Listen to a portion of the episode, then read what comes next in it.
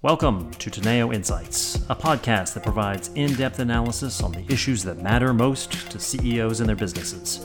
I'm your host, Kevin Kajiwara, co president of Teneo's political risk advisory business. Let's get started.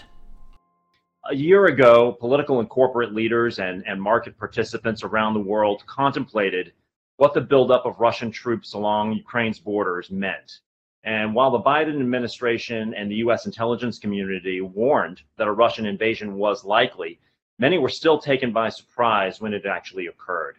And so, shaken by yet another seemingly low probability risk made manifest, many attempted to get ahead of the next crisis.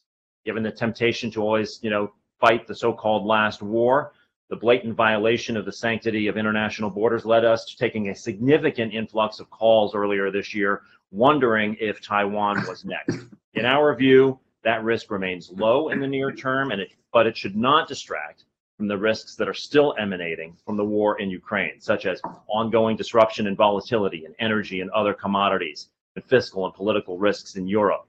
And of course, the trajectory in US China relations is not only about sovereignty and territorial disputes, but about the access to and control over the critical products and resources of our time, in particular, semiconductors and the refined metals, minerals, and elements required for the sustainable energy transition. So today, the Teneo Geopolitical Advisory Team has issued its annual Global Year Ahead piece, What to Watch in 2023. Um, and I'm joined today by two of my colleagues to discuss the team's findings and analysis. And I should mention that early next year, we'll, we'll do a call focused on uh, the U.S. political scene going into into 2023. But today we're going to focus on the international picture. Wolf Piccoli is here. He's co-president of Teneo Political Risk Advisory. He's our director of research uh, and a senior member of our Europe team, and he joins today from London. Emily Stromquist is a managing director and a senior member of the uh, political risk advisory practice as well. She focuses particularly on the geopolitics of energy markets. She joins from Washington, D.C. And and to, with today's broadcast, she actually joins the Five Timers Club. Um, so uh, yeah, congratulations for that, um, Emily. Um, so let's let's start. Let's start with the biggest geopolitical event of the year, uh, which is going to carry on obviously into well into next year, and that's the Russian invasion of Ukraine and the ensuing war. Maybe Emily, I could start with you. Here it is. We're we're entering entering winter. Um, the ground is starting to to to freeze. We have seen this conflict kind of evolve over the last uh, over the last couple of months. Um, you know, the, uh, the the the the sort of uh, you know force on force combat has has shifted more to this kind of onslaught um, of aerial bombardment from uh, from the Russian side onto uh, onto Ukrainian civilian infrastructure.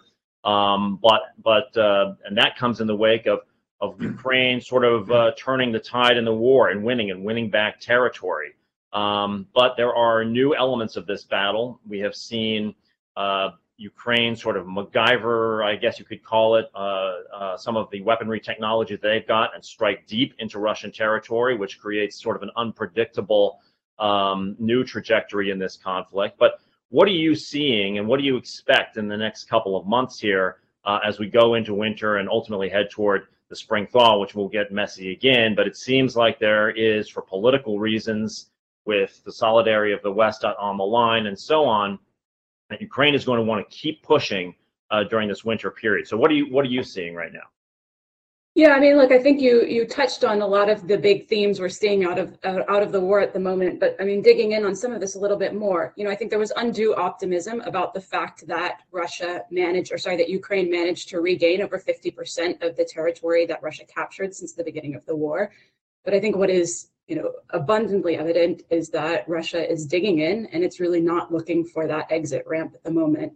Uh, the war is going to continue to be shaped as we move into 2023 by key elements such as you know, political will in both countries, access to economic resources and, and to uh, financial resources, and then as well the military capabilities. And you know, I think the fact is that you need all three, and the loss on either side of any one of these elements would ultimately, you know, result in, in either side probably having to make painful concessions. Russia has, you know, to many surprise, uh, experienced pretty humiliating defeats on the battlefield. and this has pushed it to become more sporadic, more punitive in its its approach, with very damaging missile strikes that are really targeting, uh, you know, convincing Ukraine that this war is not sort of worth continuing to fight, that it's too painful, too costly for the Ukrainian side. But Ukraine, as you mentioned, on the other hand, has managed to hit strategic targets deeper inside of Russia. And it's, you know, most importantly, continuing to get that financial aid and access to advanced weapons systems from the West that's really keeping it sort of a, a critical um, player in, in this conflict. Um, you know, I think because of this, Russia is likely to remain very unpredictable. You know, the more access and support that Ukraine keeps sort of getting to the West is going to just sort of continue to to spur sporadic behavior by Russia. Uh, there was obviously a lot of saber rattling about Russia's nuclear capability. You know, this likely remains sort of very back pocket for the time being. But I think something we shouldn't overlook is cyber warfare. I don't think we can underestimate or understate Russia's capabilities on this front um, and, and the methods that it can use. So this is certainly something that we'll be keeping an eye on as we move into 2023. Russia has intensified uh, calls for talks, um, for negotiations, but you know, I really think we do have to question how effective that ultimately would be given that you know Russia is questioning Ukrainian sovereignty and views this crisis as, as kind of an existential existential struggle with the West. So even if negotiations do proceed and we get some kind of you know ceasefire in place, I think this is very slim prospect something like that would would remain, particularly with both Zelensky and Putin still in power. Uh, I think that leads to another important point that I'll I'll address as well, which is um, you know what is the state of the Russian economy? how long can they sustain this? Uh, you know, Russia is certainly digging in and has set up a wartime economy. I think that speaks highly to their intentions. Um, but sanctions, you know, have roiled supply chains. They've kept the central bank governor uh, Elvira Nabiullina very busy. Um, you know, initially managing inflation, trying to prevent bank runs, et cetera. Um, but you know, Russia has demonstrated its sort of mystifying resilience um, oil and gas revenues are playing an incredibly important role, and that's only continuing to grow as other sectors take more of a hit from sanctions. Uh, they're at oil and gas revenues are at record highs. They're currently two thirds of export revenues and half of budget revenues, give or take. So that's obviously lending some support to the ruble at the moment.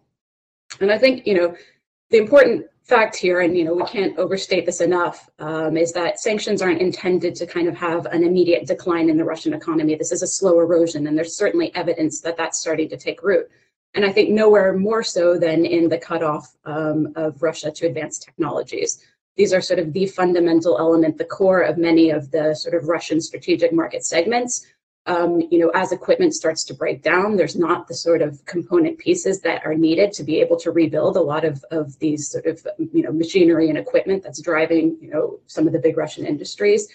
So we are, you know, for instance, seeing smuggling networks being set up, but this is sort of, you know, obviously far from sufficient to be able to keep this machine running. So ultimately, you know, particularly given this, you know, sanctions impact cut off to sort of high technologies, component parts, the really big question is going to be how much are these, you know, supposed quote unquote allies of Russia, um, you know, its foreign friends, going to be able to support Russia in this conflict and give them sort of that extra backstop that they need. It's questions like, you know, China and President Xi Jinping, MBS in Saudi Arabia. And I think there's severe limitations that have become very apparent in these relationships for Russia. Nowhere more so probably than that at the SCO meeting in Samarkand in September, where it was clear that all of these, you know, supposed allies, these former sort of satellite states of Russia, did not really lend any meaningful support to Russia, did not sort of back Russia in this conflict. And I think that was the clear message. Indeed, uh, just a, a, day or two to go, a day or two ago, there was a um, uh, there was a conference in Paris, right, where 50 countries uh, to send some at least interim aid to re- reconstruct some of the uh, destroyed energy infrastructure in in Ukraine. And what was interesting about that was the number of countries that haven't supported or taken sides with Ukraine, such as Saudi Arabia and India and and others, but who have also contributed to this. So the symbolism of that was sort of important here. Uh, as well. I want to pick up on one thing that you were saying, though, and that is with regard. I mean, obviously, throughout this conflict, and indeed throughout his entire career, there's been you know, it's been a cottage industry to speculate on what drives, motivates, and limits Putin's behavior. And one data point that we have had, you know, in the last week, as we continue to speculate on what his position is, how strong it is, and whether there is any you know any meaningful pushback to him within his regime, considering that all normal opponents have either are in exile, in prison, or dead. Um, but he canceled his appearance, which has been, you know, a, a hallmark of his president presidency, uh, his marathon press conference that he holds at the end of every year, and he canceled that abruptly this year. What do you, what do we, what's our sense of Putin right now?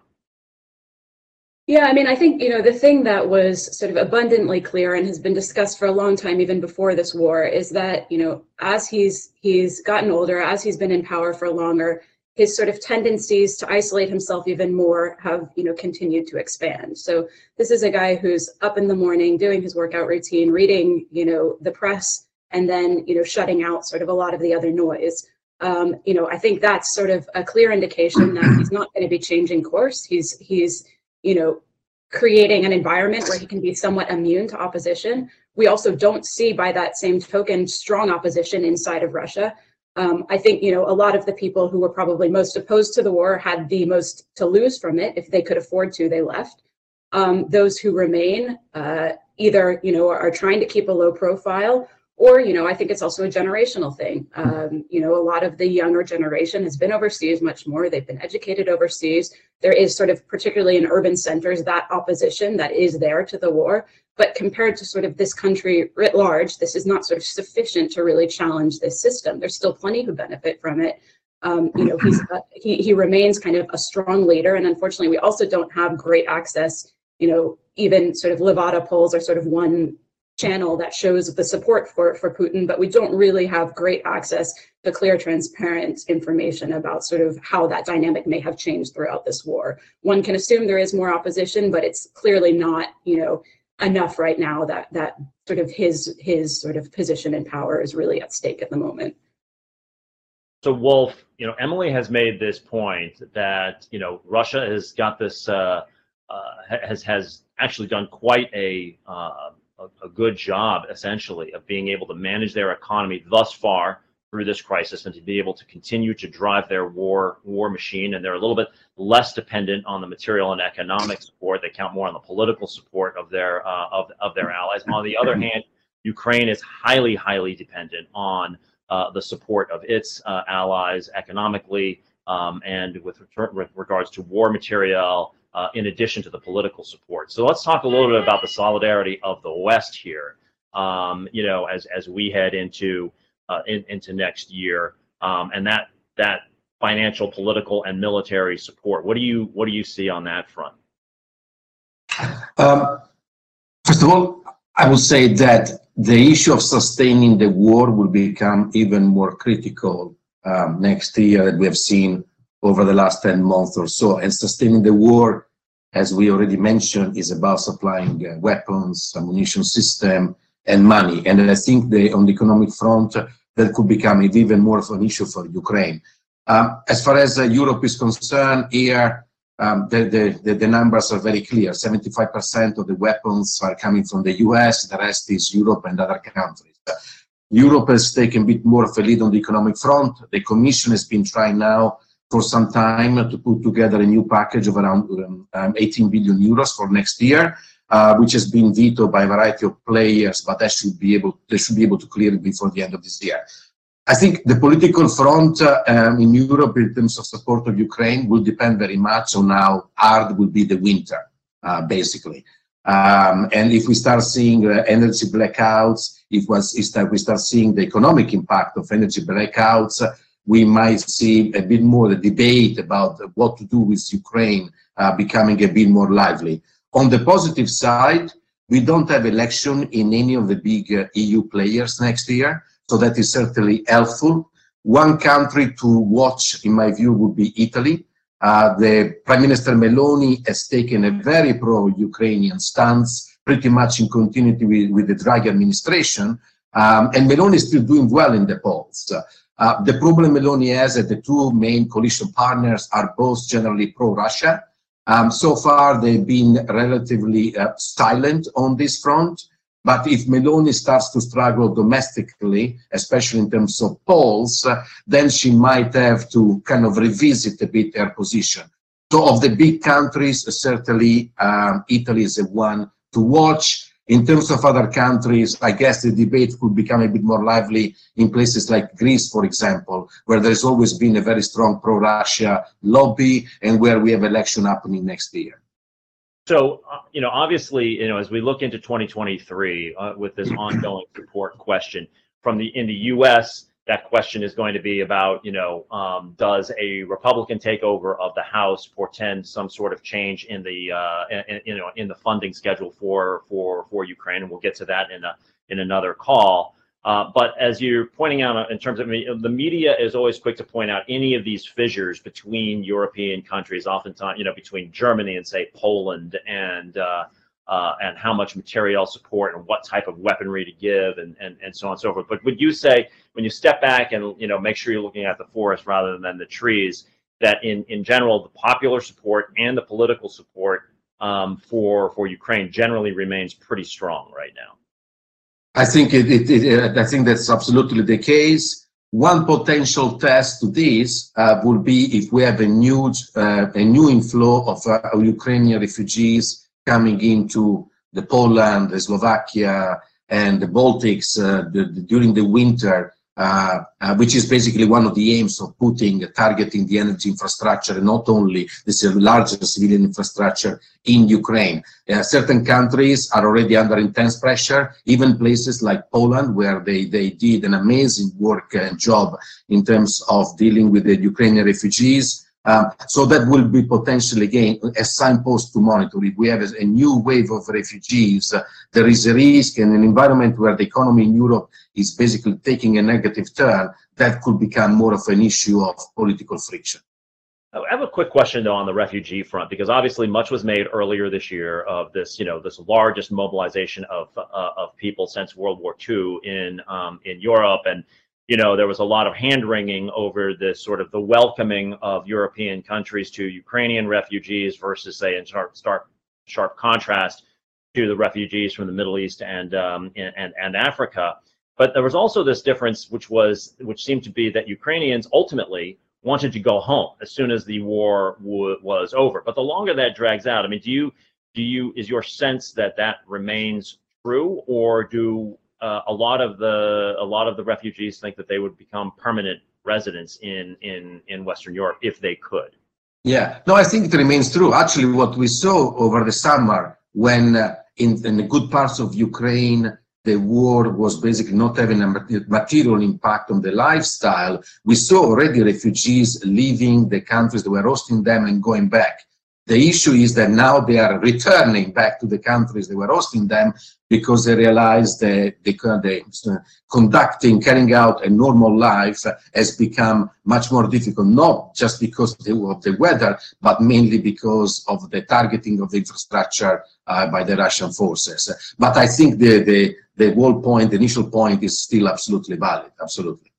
So, Emily, Wolf brought up this point of one of the key variables on Western, uh, particularly European support uh, continuing for Ukraine at the levels that it has is going to be how bad this winter is. And so that inevitably brings up the question of energy. And I'll get to the big picture of, uh, of, of, of, global energy markets in a, in a bit, but I want to focus a little bit on the European picture here because obviously the embargo against um, uh, waterborne cargoes uh, went into place last week. We've got the price cap that has just been initiated, um, and um, you know, and there's another product embargo, I believe, uh, that's going to be coming into uh, into force in early um, in early February.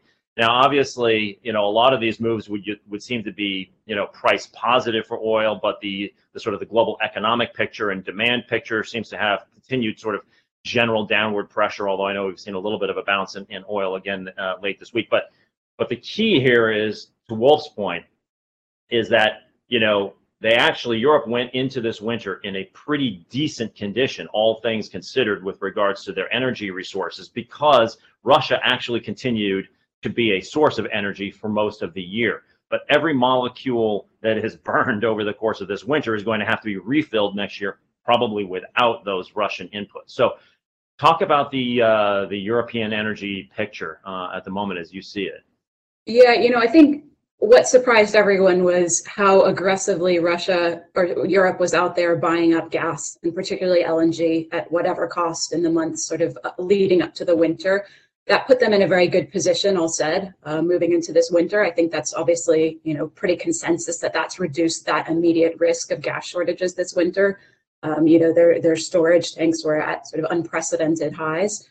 Um, you know, and I think the the bottom line with the um, oil embargo that just came into place in the price cap is that, you know, this is basically net neutral for the time being. Um, you know, on the one hand, uh, you know, this price cap ended up saving Europe from a much more damaging consequence where they were looking to, to, to cut off basically all shipping and provision of insurance, um, which was primarily coming out of Europe to Russia. Um, about 50% of the shipping was done out of Europe and, and you know, primarily Greece, and then about 95% of the sort of insurance was provided through Europe and particularly UK P&I clubs. It saved Europe and the UK from sort of officially having to cut off all of that with this price cap now in place so certainly that was kind of a benefit to to you know shipping and financial services in the in in Europe and the UK that that sort of that price cap came into place. Um, you know, I think it's it's a bit curious this mechanism because it's come right at a time that it essentially matches the price of more or less Russian crude in the market at the moment.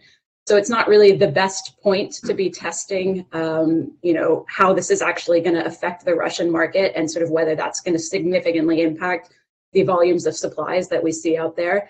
Uh, Russia was, you know, before the war exporting about two and a half million barrels per day of uh, crude and feedstocks to Europe. Uh, already, they've managed to reroute about a million barrels per day of this to Asia primarily.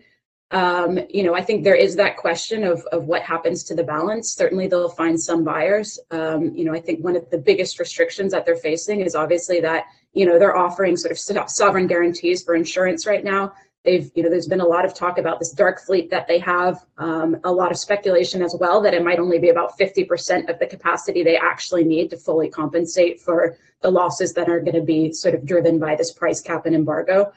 Um, and then, you know, I think the biggest issue, and this is, is quite an interesting point, is that, um, you know, the higher transaction costs are where, you know, Russia is really going to be impacted here. And I think that's ultimately going to determine the extent to which Russia decides to cut more supply and take more off the market. Essentially, if we're looking at $60 per barrel oil, given kind of both the higher costs uh, for, for freight and kind of associated risks, we're looking at sort of a 15 to 20 dollar margin that's that's being associated with these sort of added transaction costs which leaves russia with you know 40 45 dollars per barrel that they're actually taking home. So i think you know that's going to be a calculation on the russian side we don't have good visibility yet um, on in terms of you know is that going to actually take more off the market?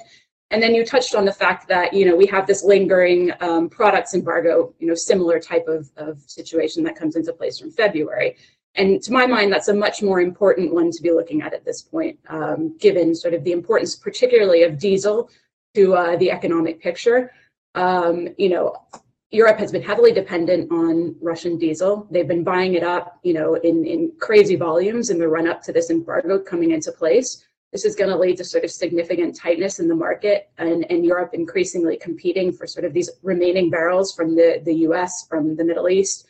So, like crude, this is going to take time to sort of shift this around. But this is also coming at a time where you know, diesel is, you know, as I said, an important part of, of the European economy. We're looking at, you know, economic erosion and this potentially sort of exacerbating that situation in Europe. So I think this is really an, uh, something to keep an eye on, and one where there's even kind of less clarity how the, the diesel picture plays out from February on, um, and the you know the importance of that to to industry, uh, to global prices, and to the European economy. So Wolf, I want to I want to pivot to Europe here uh, a bit because you know Emily just said that they uh, they are in as Europeans are in as good of a position as they are going into the winter energy wise because they you know they filled the tanks essentially uh, at whatever cost, and that's like you know on the heels of a number of at whatever cost policies Europe has taken over recent years at whatever cost to deal with the pandemic and you know at whatever cost to deal with the debt crisis still remains you know in in the not so distant uh, in the not, not so distant memory. So let's talk about here the impact um, on the economy of Europe and that therefore the impact on the on the domestic politics. I know you mentioned that there are no elections in the big countries this year uh, but there are some elections um, uh, upcoming um, that might tell us something. So give us a picture of the sort of the domestic you know political scene in, in, in Europe writ large yeah, and going back to the big economies, I think the only the only one to watch out is basically France, whether President Macron decides to, solve, to dissolve the National Assembly. where he doesn't now control a majority. But in terms of the other countries, there is nothing in the agenda. Um, Europe is facing an economic recession. I think the big question on the macro level is whether the ECB will actually be able to succeed in taming inflation. Uh, we have seen again a move earlier today by ECB raising rates again, but it's a huge bet they're taking because most of the different from the US inflation in in uh, in uh, in Europe is very much a supply side story. Um, so there's a huge question mark here whether the ECB actually could make things worse or not. Um, so that is the first question. On, on the political front, as you alluded, we have seen plenty of money being thrown around uh, uh, to try to uh, contain the cost of the energy and cost of living crisis. I think this is likely to continue, but obviously resources are becoming more scarce. And uh, we still haven't seen anything in terms of wider EU-wide mechanism to deal with this, basically. And even, for example, on the energy front, this idea of joint EU acquisition of gas, we have seen no progress whatsoever on that front. So each country is pretty much left on its own, and some countries like Germany got plenty of resources, other less. In terms of the electoral cycle, it is clear that uh, a variety of incumbents who are facing election next year will struggle. That is true for the government in Poland in October. That is certainly true for Prime Minister Mitsotakis in Greece, where most likely we will need two consecutive parliamentary elections to create a parliamentary majority. Um, and that is also true for Sanchez in Spain when they're going to go to elections sometime in November and December, uh, basically. The big one to watch um, is actually the one in Turkey because uh, we have election in Turkey, Greece and Cyprus in the space of four months, basically between February and June 2023. And that there is a risk that would mean more, uh, more tensions in the East Med. And Erdogan obviously is facing uh, the most difficult election ever, is throwing anything that he can to trying to gain the upper, upper edge, uh, and, and that could make him certainly more unpredictable in terms of foreign policy, security policy in, in, in the region. That is where we are here in terms of the, the electoral cycle. Okay, so can we turn to the UK here for a second? Because um, obviously we devoted a lot of time on this program over the last year to it because obviously um, 2022 was a pretty noisy year uh, in, in, in the UK. One new monarch and several new prime ministers. Um, so uh, how does 2023 look? I mean, here again, we've got the one country in the G7 that is not at pre-pandemic GDP levels. Um, and um, you know, and elections do loom not in 2023, but at some point in late 2024, I guess. So, talk about what you're expecting: a quieter 2023 in the UK, or what should we look at? Uh, certainly, the UK is the sick man of Europe in these days and is likely to remain for the foreseeable future. Uh, it is going to be the economy that, as you mentioned, has not recovered from the COVID pandemic, uh, but also is the economy that's going to be facing the more significant economic recession next year, uh, basically. And to make things worse, it might be get quieter on the political front here, uh, but the government doesn't really have much of a plan on how to tackle the economic challenges ahead. I think we have already seen plenty of kicking the can down the road, which is not particularly extraordinary for a conservative party. I think uh, even if nobody wants to contemplate the idea of challenging uh, the new Prime Minister Sunak, it is clear that his room for maneuver is somewhat limited at home uh, mainly because of his own party, not because of the opposition. And the opposition front, I think, was it is interesting to see that yes, the Labour Party is well ahead in the polls, but in reality, when uh, when you're looking uh, what's the position of the Labour Party on key issues, for example, Brexit, for example, taxation, and so on, that remains even on industrial action that is actually happening big time in in uh, in the UK now, very different from continental Europe the position of the Labour Party remains utterly unclear. So one of the questions will be whether an economic recession will actually help the Labour Party to gain more points and maybe to clarify a bit their agenda. So, Emily, you know, a few minutes ago we were talking about the specifics of the energy picture um, relevant to the Russia story, but maybe we can we can pull back here a little bit and look at the um, at the bigger picture. Yeah, obviously 2022 was characterized in, in many ways by uh, sort of uh, changing the narrative on on energy in, in, in general. Even as we headed toward COP and we're talking about how this how this transition was was needed to be accelerated by um, uh, because of the war and the lingering pandemic effects and so on and so forth. And yet, all of a sudden, things like coal and nuclear were right back in the uh, in the mix in a in a very big way. So you know, give us a the sort of the bigger overview picture as you look at OPEC plus um, and its constituents, the LNG market, which has been uh, a change. We had, you know, a, new contract between the Chinese and the Qataris, the longest ever contract. But then even the Germans um, signing contracts that were they were previously loath to do for those types of uh, periods, given their uh, given their uh, the objectives that they need to meet um, and the time frame that they're on. So, well, how about the big picture on the energy front? Yeah, so you know, I think the the clearest thing that emerged this year was that energy transitions kind of took a backseat to energy security, and I think given the state of the world at the moment, this is mm-hmm. something that's you know likely to remain. There's obviously pressure, you know, following COP27 to kind of reinstate the importance of of uh, energy transitions. But you know, I think what was clear from COP27 also is that there's a huge disparity in terms of views on the phase out of hydrocarbons, and that's going to continue to weigh on calculations that are made on pricing, on supply demand balances. Um, you know, I think the other big theme that we're seeing, um, you know, whether this is from COP27 or, or the ongoing right now COP15 on biodiversity, is that there's a clear lack of climate leadership and these multilateral institutions are, are not kind of delivering the kind of, of progress that that sort of targets and and you know these frameworks would have anticipated. Um, what we're seeing instead is kind of interventionism increasingly in energy markets, um, where countries are looking at policies that favor their national interests. Uh, this is weighing in on some of the trade tensions we're seeing, whether that's U.S.-China or you know transatlantic issues around IRA. Um, so I think, you know, this kind of lack of consensus, lack of leadership is really having sort of significant implications that are, are sort of it's hard to see sort of the way forward and how we pull ourselves out of sort of this this rut at the moment that's causing so much of the volatility. Um, in terms of oil markets, you know, I think this is obviously the ongoing greatest source of, of volatility, and there's a lot of sort of um, you know political interference, I would say, in oil markets at the moment. Um, you know, I think prices are, are likely in 2023 to remain volatile. This is largely a reflection of uncertainty about the demand outlook, whether the ongoing Ukraine war, um, uncertainty about recession risks, you know, who will this hit? How long will the recession last? How, how big would it actually be? Um, and, you know, as a result of this kind of this uh, mismatch between supply demand expectations, and nowhere is this more pronounced than in the dynamic we're seeing between OPEC plus and the sort of major consumer markets um, there's sort of a, a, big you know difference in views about what a balanced market looks like. Uh, you know, to, to sort of very much oversimplify things, OPEC cares about a high oil price, and you know, the U.S., for instance, cares about a low pump price. And these are the kinds of issues that are, are really sort of driving, you know, this uncertainty and sort of this back and forth uh, between the two parties at the moment.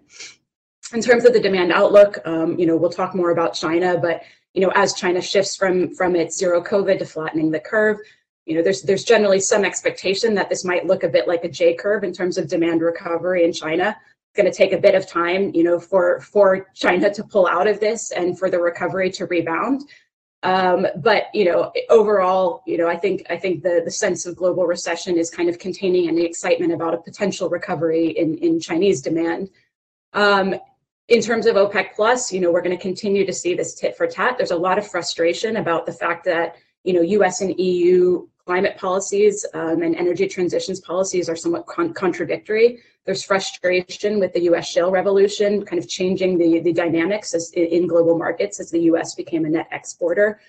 Um, and you know, I think there's a lot of frustration in particular that you know where OPEC Plus was a cartel in the past, we've seen consumer behavior that's similar now with things like the SPR release, the price cap, et cetera. And this is really you know frustrating the OPEC Plus uh, formation quite significantly. So I think, you know, as I've mentioned, we are going to see this kind of tit for tat of behaviors on, on each end that are kind of only stoking some of the larger trade tensions that we're seeing at the moment. Um, just a, two, a few two quick kind of comments also to wrap up the, the greater energy picture, but you've touched on gas markets and the fact that, you know, there's all these new sort of LNG demand centers in Europe now Um, the big thing that happened in 2022 that's continuing to play out in 2023 is this disruption to LNG markets, where Europe is now the price setter. That's had significant global implications, and I think you know, particularly in Asia, this is a very clear manifestation of the consequences of this. Um, you know, a lot of Asian players either are unwilling or unable to to pay this higher price for LNG. Uh, they're they're making you know big decisions to switch to additional coal and to find sort of lower cost sources of fuel, much to sort of the the uh, you know disadvantage of an energy transitions narrative. Um, and then I think the last component of this is that with all of this sort of you know as as sort of kind of the key drivers of energy markets at the moment, energy transitions is remaining there and it's not going away. And critical mineral supply chains, especially for batteries, are the important part of this narrative that everybody is, is very closely paying attention to. China controls over 75% of the market for, for critical minerals essential to batteries. And the big sort of controversy is about, you know, the need potentially to shift the market more away from China. Again, this is driving national policies that sort of favor additional processing, uh, alternative supply chains, uh, friendshoring, everybody's favorite term this year. Um, but you know, this is driving protectionist measures that are are threatening the effectiveness and op- optimization of supply chains. You know, which was a real advantage that sort of corporate profitability had been built on in recent decades. Um, and you know, what we're seeing is things like repower in the EU, the uh, Inflation Reduction Act in the U.S., uh, the now the carbon border adjustment mechanism in the UK. These, you know, to my mind, are, are both counterproductive to sort of creating these, you know, effective supply chains, but they're also sort of more more broadly pointing to the failures of, of climate goals. This is this needs to be kind of an everyone problem and an everyone solution, and instead we're seeing these very piecemeal kind of uh, prioritizations of national interest, and and that's going to be a very complicated situation to maneuver both on the energy front and from sort of more of a holistic global trade perspective. So I want to talk to Wolf in a minute here, just regarding uh, regarding China. But I want to, but but but you know, you've talked about OPEC plus. We've obviously talked a lot about Russia. So inevitably, it brings up the Middle East, and and I want to kind of move pivot away a little bit from the energy picture specifically. Um, you know, Middle East has obviously been in the news a lot um, of late, uh, not just because of uh, of the World Cup, but really um, some of the uh, some of the geopolitics of uh, of Saudi Arabia in in particular. President Biden made his famous trip to to Saudi Arabia earlier with the uh, sort of uh, awkward fist bump with uh, the crown prince um, that uh, didn't really yield what the U.S. Uh, wanted. Uh, and then Xi Jinping was just there last week, and they really rolled out the red carpet. Though we didn't necessarily get anything particularly meaningful necessarily out of that out of that meeting, but. Talk about um, the state of the Middle East as you as you see it right now, and also maybe throw in there one other kind of wild card that's out there. So earlier this year, it looked like there was a distinct possibility that the Iran nuclear deal, the JCPOA, could be revived. That looks completely moribund now. But the other thing about uh, Iran that's kind of interesting is this ongoing, you know, um, set of protests um, that is uh, that seems to be confounding the uh, the theocracy and the uh, Revolutionary Guards into, into exactly how to uh, how to how to quash. So, how are you seeing the Middle East right now?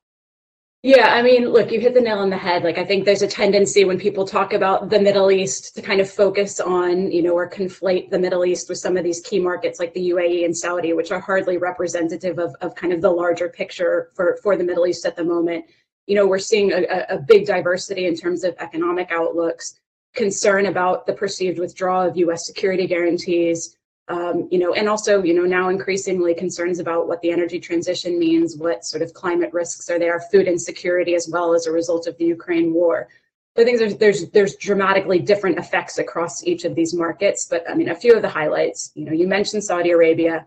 Um, you know, I think Saudi more than anybody is really playing the field right now. I think they're disappointed by the U.S. and the relationship uh, the Biden visit didn't sort of yield the the sort of um, progress that I think the Saudis were hoping for, and they're exploring options. Um, you know, obviously Russia has some immediate importance because it's sort of revitalized OPEC Plus a bit and and sort of lent some support to that mission to keep oil prices high. Um, you know, President Xi Jinping's visit to to Saudi Arabia this past week you know, I think it, it, yielded a lot of agreements, but none of them with sort of real substance at the moment. You know, it would take more negotiation to get some of these deals over the line. Um, I think it was as much about sort of the optics of the U.S. seeing China there, of you know Saudi proving it has options, Um, and you know they're they're trying to reinforce a strategic partnership they announced six years ago, and you know this is still sort of the state of, of relations, you know, in spite of that. So I think there's not sort of much concern, and you know I think the the biggest issue is that Saudi Arabia has really benefited from the high oil prices. A lot of their economic growth and diversification strategy is predicated on these giga projects that are very important to MBS.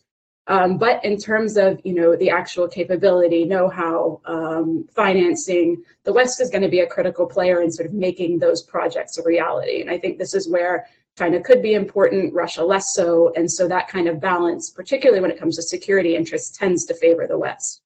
Um, quick remark on Egypt because I think that's also you know an important uh, source of volatility at the moment. They got the IMF deal over the line, but that also had serious implications for currency devaluation higher prices on things like like fuel, um, debt servicing as well, actually, which is one of the most problematic areas. Food. Uh, President Sisi has requested kind of leniency, but instead we're seeing foreign governments just kind of you know sick of of you know foreign creditors being sick of of kind of the situation there. You know, trying to find sort of sources of collateral, and they're tired of supporting the government and the military there. So I think you know this is in, you know increasingly looking less optimistic for Sisi, who was really trying to kind of turn things around in Egypt and, and sort of create this new narrative under under his leadership. And finally, to round things out, Iran. Um, you know, as you said, I think the failure of the Iranian deal is probably one of the biggest risks in the the Middle East at the moment. Um, you know, especially because Iran tends to exhibit more bad behavior when these deals fall through, especially through proxy groups, of which it has plenty scattered throughout the Middle East. Um, you know, on top of that, we're seeing the Ayatollah Khamenei ailing now. Um, there's concerns about succession with him. Uh, add protests on top of that, and you know, there's really a number of, of sort of pressure points that are growing inside of Iran at a time when you know they didn't get the deal across the line, and and you know they don't sort of have much other motivation to cooperate at the moment. So I think Iran is always a top contender to to upset the the apple cart in in the region, and I think that's probably the hotspot. Um, sort of as we we go into sort of a, a, more difficult year with volatile energy prices, you know, concerns about recession. I think Iran is really going to be kind of the top concern about regional stability. Okay, so we've got 10 minutes now to cover the rest of the world. So we're going to the lightning round. So Wolf, I know I don't want to spend too much time on on China because you know, uh, as uh, the audience knows, uh, we have Gabe uh, Wildau and Paul Hanley on here all the time because China's so dynamic, obviously. But it is worth talking about here uh, for a few minutes, just because you know we've gotten through the 20th Party Congress. Xi Jinping has um, has kind of run the table. He's in complete uh, has been in complete control, except for now we've got this extremely messy um, and potentially uh, very dislocating um, uh, uh, uh coming out from zero uh, zero COVID. Um, what do you kind of see right now on the uh, China front yourself, and well as as well as paraphrasing Gabe? Yeah, I think it's if I have to sum it up in one sentence, it might get worse before it gets better. Meaning the exit from the zero COVID is likely to be difficult, somewhat chaotic, we're going to start questioning more and more the numbers coming out from China in terms of infection, death rates, and so on. Um, and that is going to have a it's going to have potential impact uh, in the early days of this exit on the on the economic output. On the positive side, I think uh, one area certainly the, the government will be focusing more and more on the economy, on economic growth specifically, and I think they're going to be a bit more pragmatic in comparison to what we have seen the last few years with these kind of battles against certain sectors of the economy and so on. So I think that would be on on uh, uh, the, the, the, the, kind of on the positive side, but certainly in the short term we should expect uh, dislocation basically. What do you think on the uh, sort of on, on the geopolitical side? I mean, one of the interesting dynamics here in the second half of the year is that you know, as Emily pointed out, Xi Jinping met with Putin again in Samarkand and kind of uh, kind of chastised a little bit on the side. Then, of course, uh, he went to the G20. He met with Biden. Um, he's now been to the uh, been to the Middle East. He seems to be on this this international tour. I don't know if I'd call it a charm offensive per se, but um, or if it's just like I got to get get out of China because it's a it's a messy domestic political situation there. But how do you see Xi's re-engagement with the, uh, the with the world? I, I, I, I, think it's, uh, and it's not just about the six traveling more, but also is receiving more guests back home as well. I think there is a, a determined drive um, to uh, reconnect basically after more than two years, uh, where you know they've been retrenching themselves back home. Um, have we seen any significant deal, significant policy concession or opening? Absolutely not. I think right now, as, as you kind of alluded that, is more, more than anything else, is some sort of charming offensive, trying to rebuild some ties around uh, without maybe a concrete plan on what they are actually trying to achieve. And so one of the hallmarks of this year as well, coming on the heels of a war, uh, of, of, pandemic, as well as the deteriorating relations between economic relations between the U.S. and, and, and China, has been you know supply chain um, management, right, and supply chain diversification. Um, and and and so you know for for a lot of uh, for a lot of people that means opportunity in Southeast uh, Southeast Asia.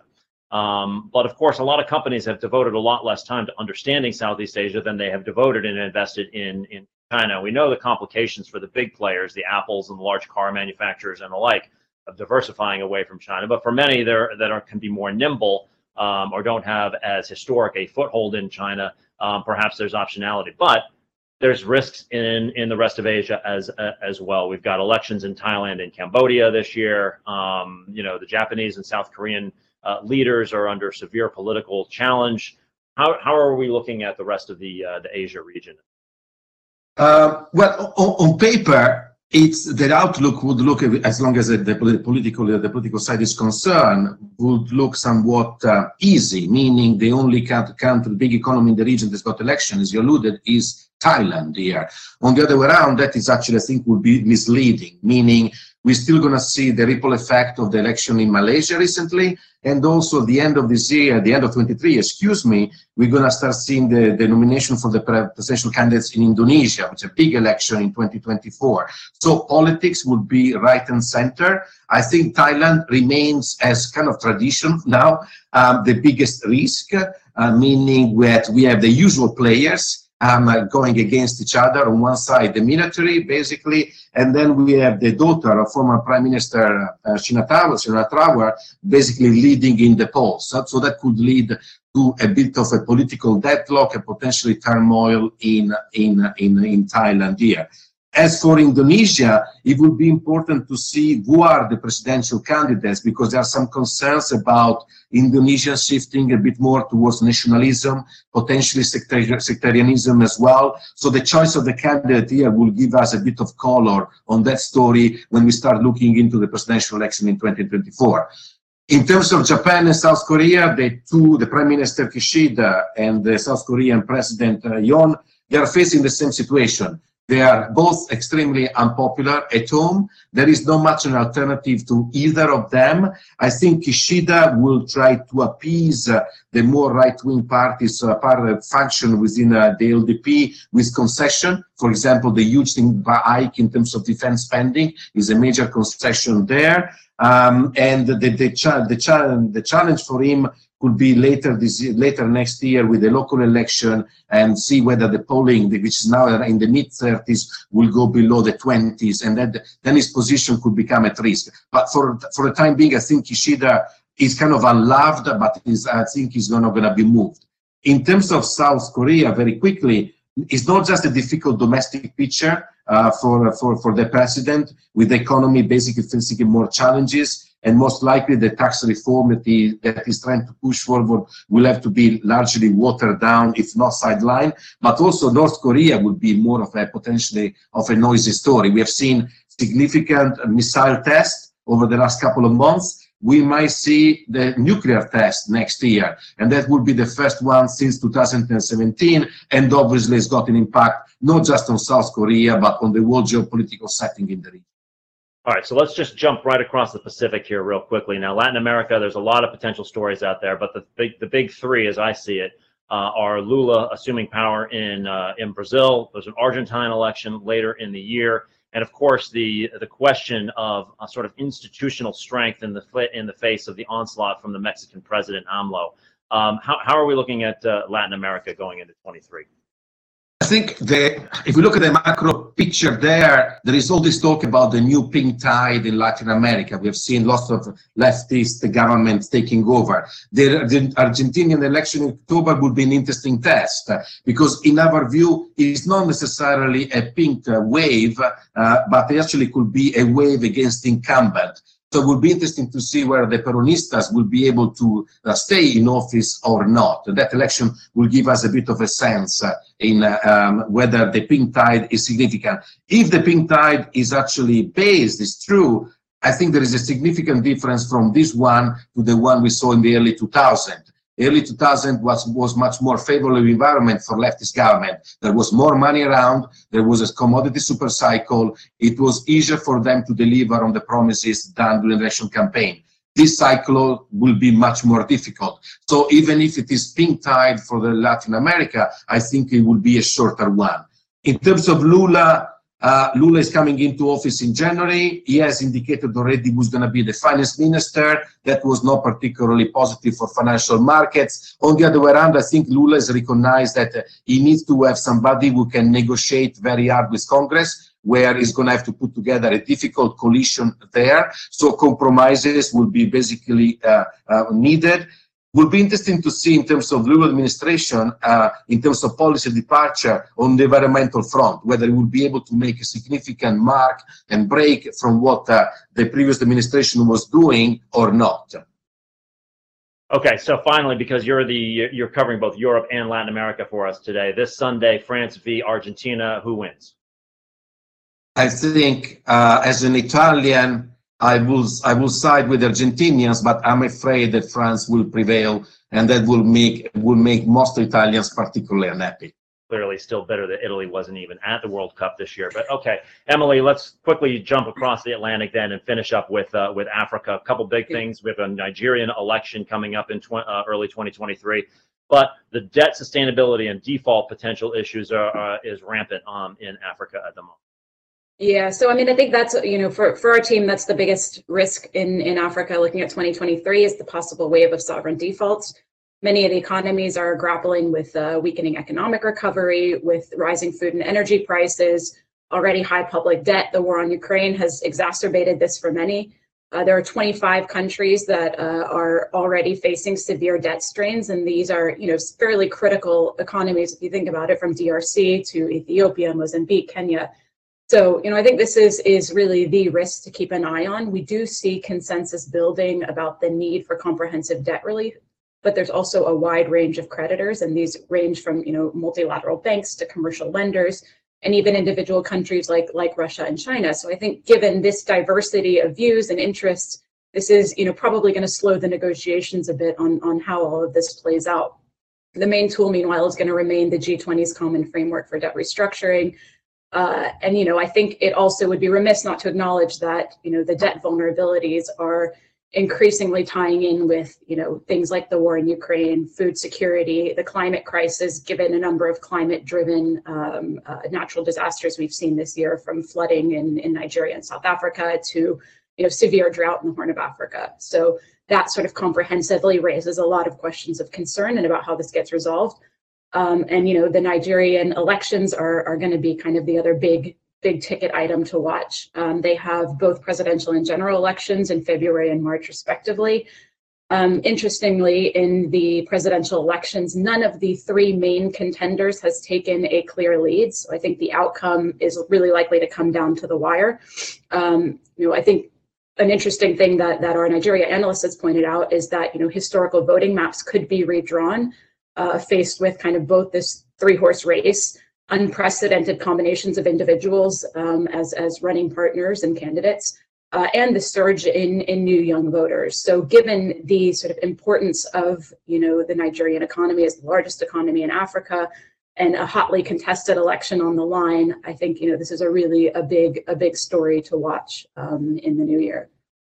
So we will be watching all of these stories uh, in the political risk uh, advisory practice at uh, at Teneo, and we'll cover them on this program um, as uh, as warranted. But I want to just close by saying that you know as we contemplate the risks and opportunities before us in, in in 2023, I think it's worth considering the overall global context and to remember that the U.S. role uh, here in designing and championing and perpetuating uh, the evolving global system, the uncertainties of a rising but maybe not inexorable China, the risks of, of the energy transition devoid of any kind of centralized design or leadership, and this disruption by technology that's impacting the very, very nature of societal and governmental relations. All of these things are in flux right now. So I think that a, a clear-eyed assessment of the global operating environment has never been more critical. Um, and just remember that the incentives for political actors, be they global leaders or voters or people in the street, to take actions against their uh, perceived economic interests should not be underestimated. We see it time and time again. So there you have it. I'm Kevin Kajiwara. Thank you so much for joining us for this episode of Teneo Insights. If you have any questions about any of the topics we cover, please reach out to us at teneoinsights at teneo.com. See you next time.